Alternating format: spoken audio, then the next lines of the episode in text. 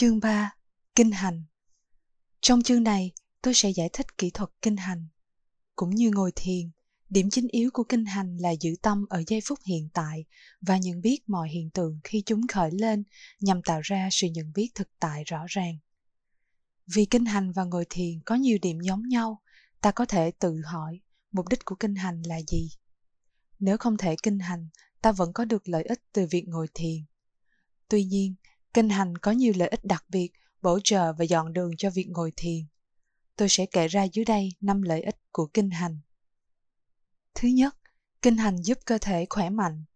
Nếu ta dành hết thời gian để ngồi yên, cơ thể sẽ bị yếu và trì trệ. Kinh hành giúp duy trì thể chất cơ bản, ngay cả cho những ai ngồi thiền nhiều và có thể dùng để bổ trợ cho việc tập thể dục. Thứ hai, kinh hành giúp huân tập lòng kiên nhẫn và sự bền bỉ.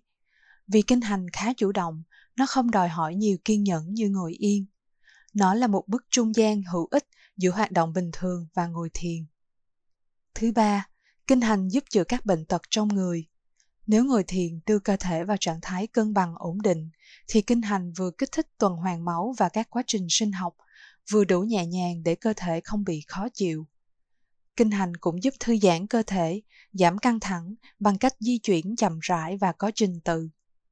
Vì vậy, kinh hành khá hữu ích để đối phó với những bệnh như tim mạch, phong thấp và duy trì sức khỏe. Thứ tư, kinh hành hỗ trợ cho việc tiêu hóa. Điểm bất lợi lớn nhất của ngồi thiền là sự hạn chế quá trình tiêu hóa. Ngược lại, kinh hành kích thích hệ tiêu hóa, khiến thiền sinh có thể tiếp tục hành thiền mà không phải lo ngại về sức khỏe. Thứ năm, kinh hành giúp vun bồi định tâm cân bằng. Nếu chỉ ngồi thiền, định tâm có thể quá mạnh hoặc quá yếu, dẫn đến phóng tâm hoặc hôn trầm. Vì kinh hành khá cơ động, nó cho phép thân và tâm bình ổn tự nhiên. Nếu ta kinh hành trước khi ngồi thiền, kinh hành sẽ giúp giữ tâm ở trạng thái cân bằng khi ngồi thiền sau đó. Sau đây là phương pháp kinh hành. 1. Hai chân đặt cạnh gần chạm nhau và giữ song song, không chân nào đặt trước chân nào hay có khoảng cách lớn giữa hai đường đi. 2 hai tay đan vào nhau, tay phải nắm tay trái, đặt phía trước hoặc phía sau người. 3. Mắt mở trong suốt lúc kinh hành, nhìn cố định vào đường đi phía trước mặt khoảng 2 mét hay 6 feet. 4. Đi đường thẳng, dài khoảng 3 đến 5 mét hoặc 10 đến 15 feet. 5. Bắt đầu bằng cách bước chân phải lên phía trước với chiều dài một bàn chân song song với mặt đất. Toàn bộ bàn chân chạm đất cùng lúc gót chân thẳng hàng với các ngón chân trái. 6. Chuyển động của mỗi bàn chân nên tự nhiên và mềm mại, tạo thành một vòng cung từ đầu đến cuối không gián đoạn hay đổi hướng đột ngột. 7. Sau đó bước chân trái lên phía trước, qua khỏi chân phải và gót chân thẳng hàng với các ngón chân phải. Mỗi bước dài bằng một bàn chân. 8. Khi bước, ta niệm như khi ngồi thiền, dùng câu niệm mô tả bản chất của chuyển động khi nó xảy ra trong trường hợp này, ta dùng câu niệm bước chân phải khi bước chân phải và bước chân trái khi bước chân trái. 9. Ta nên niệm chính xác ngay khi chuyển động chứ không niệm trước hoặc sau. Nếu niệm bước chân phải trước khi chân bước, ta đã niệm điều chưa xảy ra. Nếu bước trước rồi mới niệm bước chân phải, ta đã niệm điều xảy ra ở quá khứ. Cả hai cách đều không phải là hành thiền vì không có cách nào có sự nhận biết thực tại.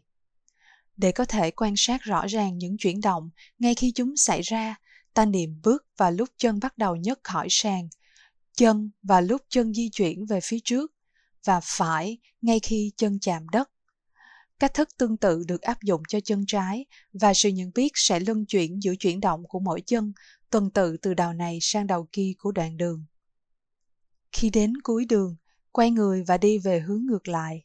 Để quay người mà vẫn duy trì được chánh niệm, đầu tiên là dừng lại, đưa chân sau lên cạnh chân trước và niệm dừng, dừng, dừng khi chân di chuyển. Một khi đứng lại, nên nhận biết tư thế đứng, đứng, đứng, rồi bắt đầu quay người lại như sau. một Nhấc chân phải khỏi sàn hoàn toàn và quay 90 độ để đặt chân xuống sàn lần nữa. Niệm quay lại. Nên kéo dài chữ ra để nó bao trùm toàn bộ chuyển động. Quay ngay lúc đầu của chuyển động và lại và lúc cuối khi chân chạm sàn. 2. Nhấc chân trái khỏi sàn và quay 90 độ để đứng bên cạnh chân phải, cũng niệm, quay lại. 3. Lặp lại những chuyển động đó của hai chân một lần nữa. Quay lại, chân phải, quay lại, chân trái, rồi niệm, đứng, đứng, đứng. 4. Tiếp tục kinh hành ở hướng ngược lại, niệm, bước chân phải, bước chân trái như trước đó. Trong khi kinh hành, nếu suy nghĩ, cảm thọ hay xúc cảm khởi lên, ta hãy phớt lờ chúng, đưa tâm về lại bàn chân để duy trì định tâm và sự liên tục. Tuy nhiên, nếu chúng làm ta phân tâm, hãy dừng chuyển động, đưa chân sau lên với chân trước, niệm, dừng lại, dừng lại, dừng lại, rồi đứng, đứng, đứng và bắt đầu chiêm nghiệm sự phóng tâm giống như khi ngồi thiền. Nghĩ, nghĩ, nghĩ. Đau, đau, đau. Giận, buồn, chán, vui, vân vân, tùy xem nó là kinh nghiệm gì. Khi đối tượng của sự chú ý biến mất, ta tiếp tục kinh hành như trước. Bước chân phải, bước chân trái. Bằng cách này, ta đơn giản cứ bước tới lui, đi theo một hướng cho đến cuối đường, rồi vòng lại và đi hướng ngược lại. Nói chung, ta nên cố gắng cân bằng thời gian giữa kinh hành và ngồi thiền nhằm tránh thiên vị một tư thế. Ví dụ, nếu đã kinh hành 10 phút, hãy ngồi thiền 10 phút sau đó. Phần giải thích về kinh hành đến đây là hết. Một lần nữa, tôi khẩn thiết mong bạn đừng chỉ ngưng ở việc đọc sách, hãy tự mình thử những phương pháp hành thiền này để thấy được lợi ích của chúng. Xin cảm ơn bạn đã quan tâm đến việc hành thiền và một lần nữa tôi xin chúc bạn bình an, hạnh phúc và thoát khỏi mọi khổ đau.